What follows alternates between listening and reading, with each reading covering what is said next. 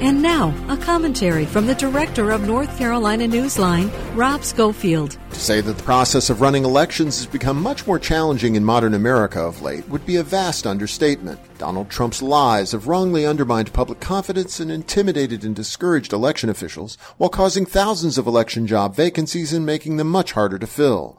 Meanwhile, here in North Carolina, legislators have imposed new and burdensome duties on state and local boards of elections. The state's new voter ID law requires a workable and secure system under which the millions of North Carolinians who vote by mail can somehow produce a copy of their ID and mail it in along with their ballot. Unfortunately, as they impose these new demands, the funding to adequately compensate staff and carry them out remains lacking. State Board of Elections Executive Director Karen Brinson Bell told NC Newsline recently that her agency is in desperate need of more funding to carry out its mission. The bottom line, running safe, secure, and efficient elections is a core function of a working democracy.